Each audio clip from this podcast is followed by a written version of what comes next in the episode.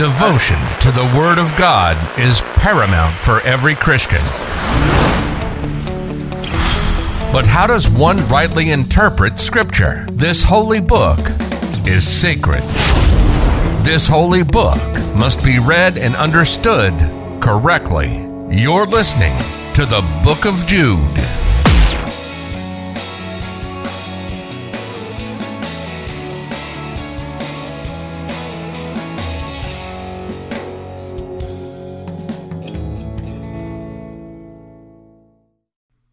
What is up, everybody? Welcome to the Book of Jude.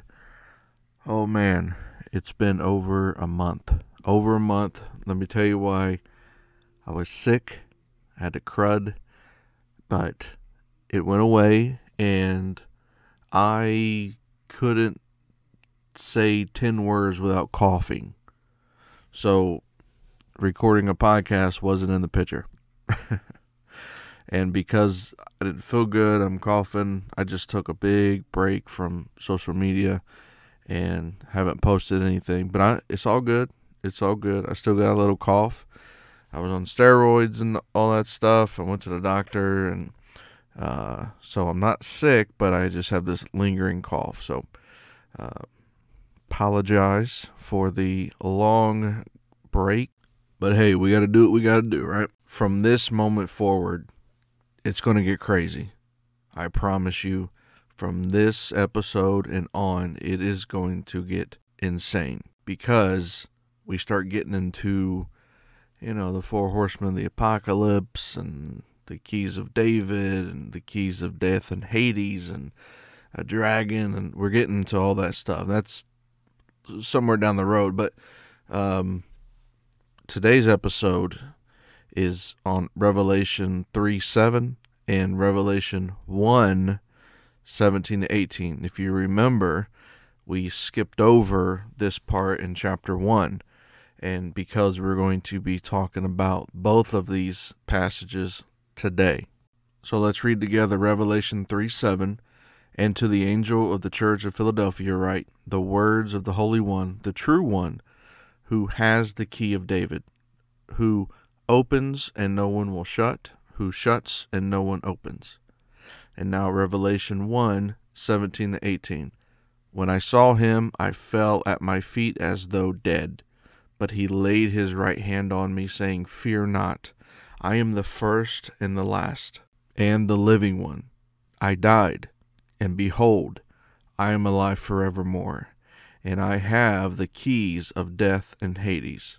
So we'll, we'll leave the keys of David for the last part because I want to, you know, the keys of death and Hades just sounds interesting. So I want to do that first. If we do the keys of David first, I'm going to lose you. So let's let's let's do Revelation 1 17 18, where Jesus says, I have the keys of death and Hades. I will say some of your Bibles or some translations say, I have the keys to death and Hades, or I have the keys of death and Hades. And you're like, okay, what's the big deal? Well, is it a place or are they deities? Let me show you. In Old Testament poetry, death, Sheol, Hades, it's personified. So it's either personified because this is poetic and this is how they wrote, or Dr. Heiser says they're personified because they're real. You know, in Greek, uh, Hades is is a deity. Old Testament, you have the Canaanites, you have Baal, and the god of death was Mot, M O T. The safe route is okay, it's just made up. These things aren't real. It's just saying it's a power move. It's telling, you know, John's in the Greco Roman world. Uh, John has already uh, talked about Baal. And so um, this is just a slight to these religions. And I'll tell you, pick a religion. Most of them have a, a god of the underworld, a god of death, uh, a god that holds the keys.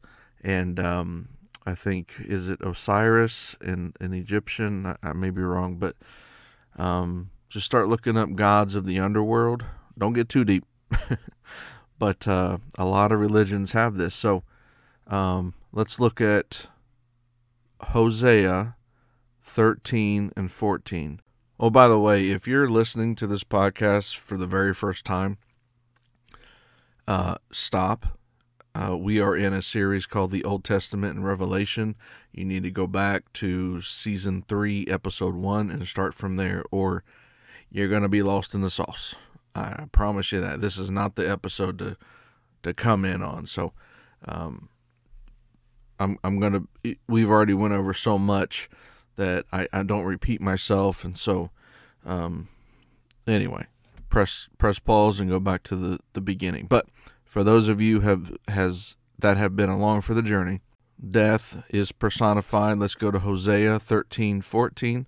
I shall ransom them from the power of Sheol. I shall redeem them from death. O death, where are your plagues? O Sheol, where is your sting? Compassion is hidden from my eyes. Hmm. So it's it's personifying death in Sheol. Habakkuk 2 5. Moreover, wine is a traitor, an arrogant man who is never at rest. His greed is as wide as Sheol. Like death, he has never enough. He has never enough. He gathers for himself all nations and collects as his own uh, as his own all peoples. That's worded weird. Uh, one more, Isaiah five fourteen. Therefore Sheol has enlarged its appetite and opened its mouth beyond measure, and the nobility of Jerusalem and her multitude will go down, her revelers and he who exalts in her. Now, you see there her multitude referring to Jerusalem. So you see how it's could you know, all the these are they're personified, but it's not because it's a real God. It's just you know, we just called Sheol he and we in in the same verse it said Jerusalem as a her. So uh, some other Bible verses to look at. Listen, there is a long, long list of Bible verses that personifies death. Okay, I'm just going to give you some. Uh, we do not have the time to go through them all, but if you're taking notes, Proverbs 112, Proverbs 27:20, Proverbs 30, 15 to 16, and Psalm 141, 7. So Dr. Heiser points us to an author, and um, his name's Justin Bass, B A S S, and he wrote a book called The Battle for the Keys, and I highly recommend it. If you want to dive deep into this, um, Dr. Heiser's approach, Justin Bass's approach, um, they're really he's he's really done the um, work, and it's basically the battle for the keys. Who holds the keys to the underworld? Because when we say Sheol, you know, a lot of people get that mixed up and we, we start thinking, oh, Sheol, Hades, hell, like a fire, Gehenna. Okay, stop. Stop. Just like we had to come in here with a clean slate. I'm going to try to um, go over this quickly, but these are all not the same thing. Sheol, just think if you die, and let's just say before Christ, if you die, you go to Sheol. You go to the ground. You get buried. You b- buried in a tomb, go into the ground, and you and your your soul goes to the underworld. That's what it means. No lake of fire, no hell, no Satan, no any of these things. That's what it means. And so like you might have heard of Abraham Abraham's bosom. You might have heard that these they have compartments and all these things. But listen, to us, this underworld is not a geographical location. It might be a cosmic location, but we you know we can't go there and check it out. But this this place, when you die, to include Jesus, when you die, you go to the underworld. That's what happens. But who's in charge of the underworld? And this is kind of what we're getting to with Jesus' statement, I have the keys of death and Hades. Now back to Justin Bass, he says keys had a very important place in the ancient Jewish and Greco Roman world. The Jewish, Roman, and Greek writer wanted to present their gods as the one who holds the keys to the underworld. So death and Hades would be understood as places and uh, also supernatural entities that are govern governing these places. So the underworld was always protected by gates and required keys to access. And let's talk about the Canaanites. Let's talk about Mot. We've already discussed Baal or Baal, uh, but remember, uh, Mot is the Canaanite god of death in the underworld in the desert. Anytime the Bible says the wilderness, you know, uh, Jesus was tempted by the devil in the wilderness. It's always like that's a bad place. Don't go to the wilderness. It's a bad place. And so Mot was the god of death in Canaanite religion, and he he opposed everything. He opposed everything life. Hades. Hades is a personified is personified as the god of the underworld, and his brother is Zeus. So if you know anything about Greek mythology, well, is it mythology or did they have their own gods as well? Uh, Hecate. This was a Greco Roman goddess. You might have heard other names. She goes AKA uh, Artemis, AKA Diana. She was known to hold the keys to the underworld. She is the mother of all things, the beginning and the end, rules all, and does it alone. Everything is from her she is the eternal one who holds the golden scepter. Did you catch some of that language? The beginning and the end, ruler over everything, golden scepter. Those those ideas, those words and phrases should ring a bell. Jesus is saying in Romans 1 17 to 18, I'm, I'm the first and the last. I'm the living one. I died and behold, I'm alive ever, ever, forevermore, and have the keys to death and Hades. So Jesus dies, he enters the underworld, and by his resurrection, he conquers death and Hades. He has the key, he has the authority. Takes the keys, Lord, he's the Lord over death, um, which kind of begs the question did, did Jesus not have the keys before rising from the dead? Um, he descended into hell, is what we hear, especially in the uh, Apostles' Creed's familiar familiar language. He descended into hell, but um, this was a all of everything that I just went over was a very prominent idea in theology until the late 1400s, early 1500s. Jesus died, therefore he went where the dead people go. Um, but it's been misconstrued now you might hear someone say Jesus died, his soul went to hell, and hell we think is the lake of fire. So wait, did Jesus was he judged or something? Because the lake of fire that's after the judgment, which has not taken place. So, no hell, no lake of fire, that's that comes later and he basically he went to Sheol.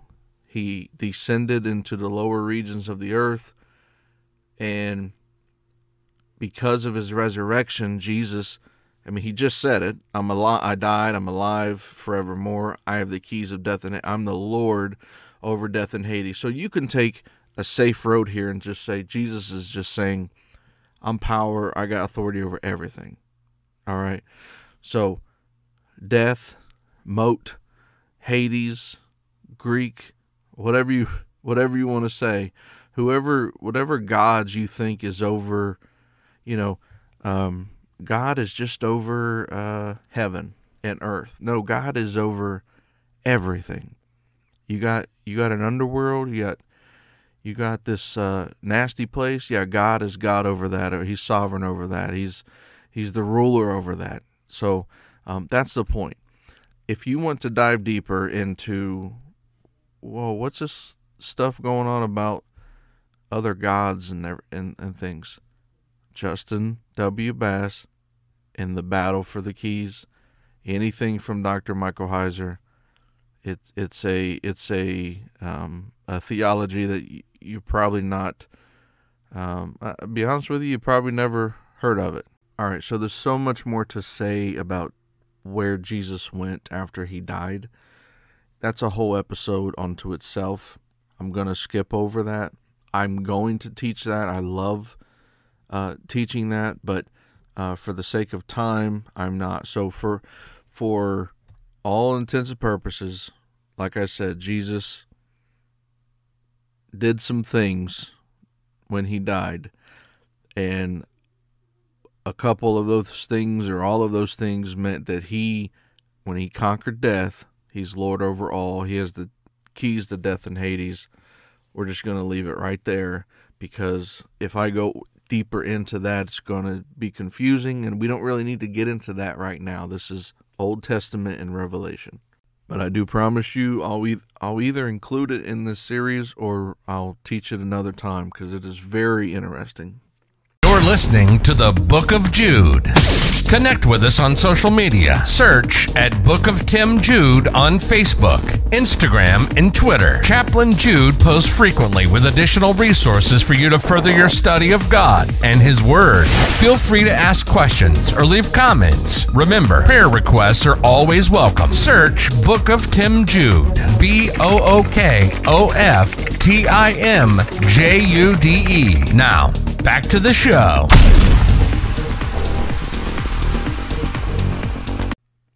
Oh man, I got to get that changed. I keep forgetting. So it's just search at Book of Tim, uh, or Book of Jude. You don't need to use Tim. You should be able to find it on everything at Book of Jude. I got to contact that guy and have him have him change that. anyway, so let's let's talk about the keys of the house of David, the one who opens and no one shuts, who shuts and no one opens. So, uh, let me read to you a passage of scripture that is in the Old Testament, and I'm going to do my best. I'm going to do my best because it's a lot, and I don't know how well my voice is going to hold up. Like I said, I'm still kind of uh, coughing and things. So this is um, Isaiah 22, 15 to 24. But bear with me, guys. I'm just trying to get this out because it's just been so long, and um, just wanted to leave you, just wanted to give you something that you could study for a while. So this is Isaiah 22, 15 to 24.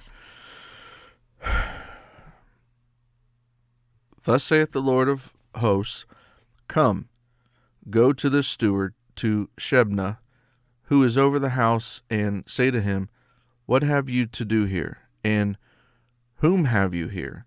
That you have cut out here a tomb for yourself.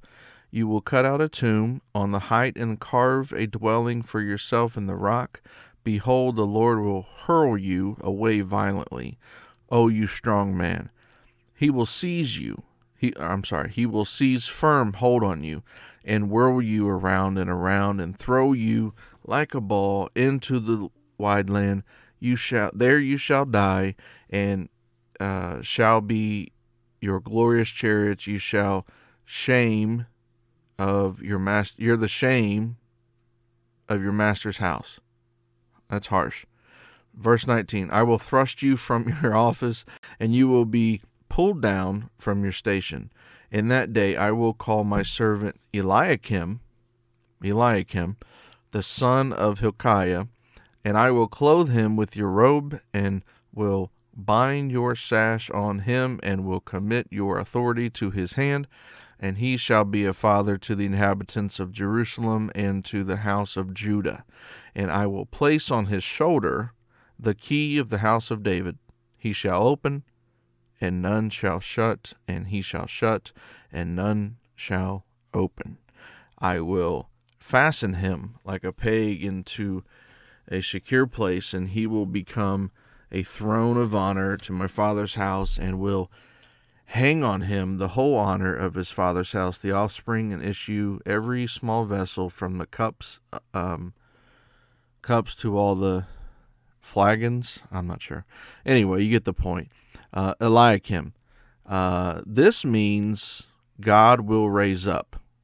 God will raise up. El, uh, and then uh, God to raise, basically, is what it breaks down to. So, uh, Eliakim, God establishes, God will raise up. The most prominent individual to bear this name was the son of Hilkiah, who was appointed steward in place of the deposed Shebna. Since the time of Solomon, this office had existed both in the north and south kingdoms. John compares the historical situation of Eliakim in relation to Israel with that of Christ in relation to the church in order to help the readers better understand the position that Christ now holds as the head of the true Israel and how it affects them. Christ's followers could be assured that the doors to the true synagogue were open to them, whereas the doors remained closed to those who rejected Christ. So, all John is doing there is using an Old Testament historical figure and explaining Christ. Again, we're talking about he has the keys to the house of David. I have the keys to this. I have authority. I have power. Isaiah chapter 9, Isaiah chapter 9, 6 and 7 remember Eliakim, it said something about being on his shoulders. Well, that's that's from this passage, Isaiah 9, 6 to 7. For to us a child is born, to us a son is given, and the government shall be upon his shoulder, and his name shall be called Wonderful Counselor, Mighty God, Everlasting Prince, or Everlasting Father, Prince of Peace, of of the increase of his government and the peace there will be no end on the throne of David and over his kingdom to establish it and uphold it with justice and righteousness from this time forth and forever more. The zeal of the Lord of hosts will do this. Isaiah. Do you do you catch all that? That's a passage, at least the beginning of it, that we read for as a prophetic messianic passage. For unto us a child is born, son is given. But John, because he knows his his Bible, his Hebrew Bible, he is he has taken Isaiah 9 and Isaiah 22 and has placed it where he's talking about. So he's taken his reader, whoever's reading this, saying, "Oh man, he's using he's using language from the Isaiah scroll." Do you see what that's what John is doing? That's what John has been doing, and to us that that this is why we're I think this series is so important. We're so far removed. We read Revelation and we say, "Oh, dragons and four horsemen of the apocalypse and all this," but look at look at how far look at how not far we've come. I mean, but look how much detail and how much how many times we went back to the Old Testament I mean, it's really quite fascinating. I hope you're I hope you're getting this the wow, he's taking the reader back. He's reminding them of that fellow named Eliakim. God will raise up, God to raise, God establishes. So back to the uh, Isaiah chapter 22. I mean, first, whenever David is mentioned in connection with Christ in the New Testament, there are usually uh, discernible prophetic messianic overtones. I have a laundry list. Matthew 1 1, Matthew 22 42 to 45, Mark 11 10, Mark 12 35 to 37, Luke 1 32, Luke 20 41 to 44, John 7 42, Acts 2 30 to 36, Acts 13 34, Acts 15 16, Romans 1 1 to 4, 2 Timothy 2 8.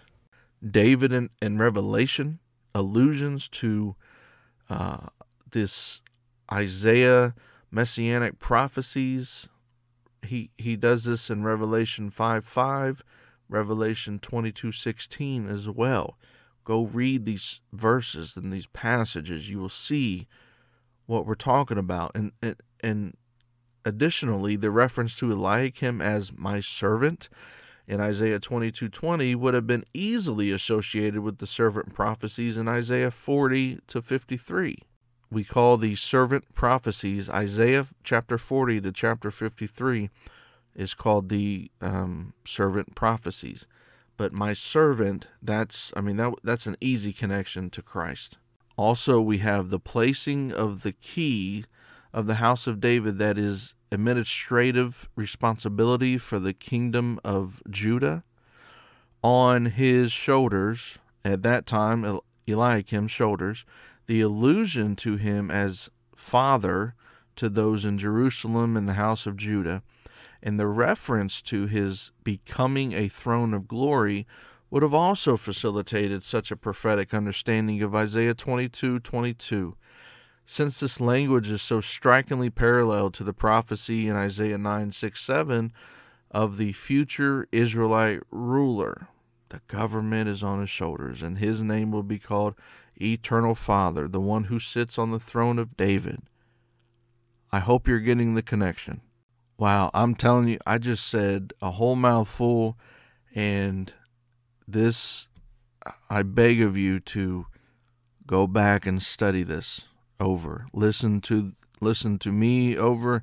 Go back and study it. Take your notes. All of these verses that I reference, you'll see it. Start start highlighting. Man, if you start highlighting Old Testament words and passages that John uses in Revelation, and frankly, the New Testament, uh, Paul does it, you know, Matthew, they all do it. Um, uh, you're going to be amazed. You're going to be amazed. All right, Revelation 3 9. Behold, I will make those of the synagogue of Satan who say that there are they are Jews and they are not, but lie. Behold, I will make them come and bow down before your feet, and they will learn that I have loved you. I want you to compare that to Isaiah 43 4, Isaiah 45 14, and Isaiah 49 23, and you let me know what you come up with. You let me know what you think. these allusions are applied to the church though the rationale for the application lies in an understanding of the church's corporate identification with Jesus as God's servant and true Israel.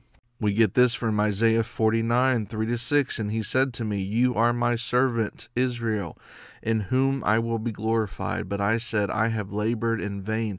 I have spent my strength for nothing in vanity. Yet surely my right is uh, with the Lord, and my recompense is my with my God.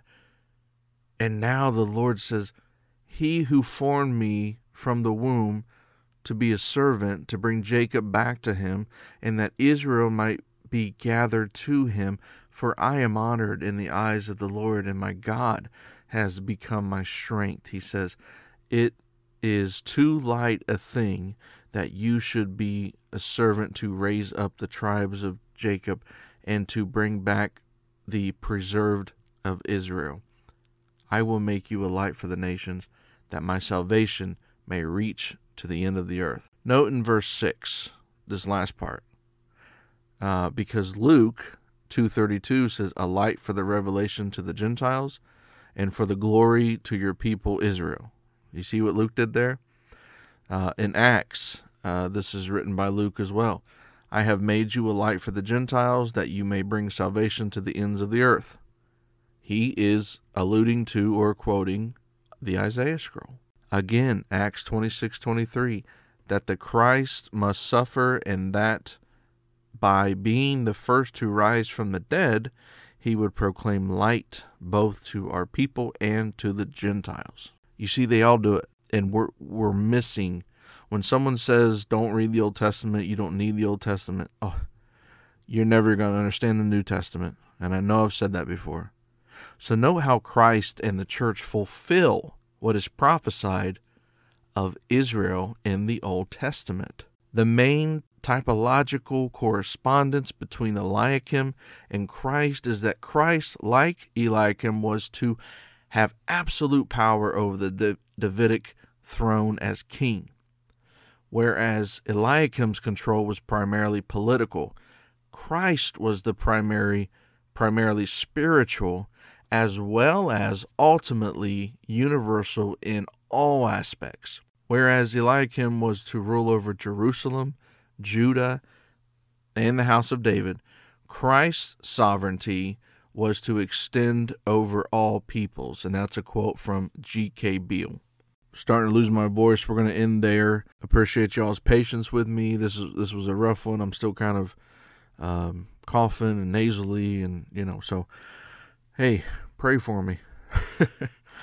pray for me. Again, I I've been to the doctor. They said I'm good. It's just I have this lasting cough and things. So, anyway, um, I'll be going out of town, and I'm gonna do my best to post things on social media. But if I don't, I'm just busy. I'm busy, busy. I'm gonna be officiating a wedding, and uh, no other changes. I I have a I have I've still been taking my notes and everything, so I have a lot to record. So I'm gonna be firing them out there pretty quickly. Uh, probably when I get back from from our trip. So um, until then, blessings to you. Thank you so much. Um, thank you for your patience. I pray that God's uh, peace and comfort is upon you as you go out and, you know, make disciples.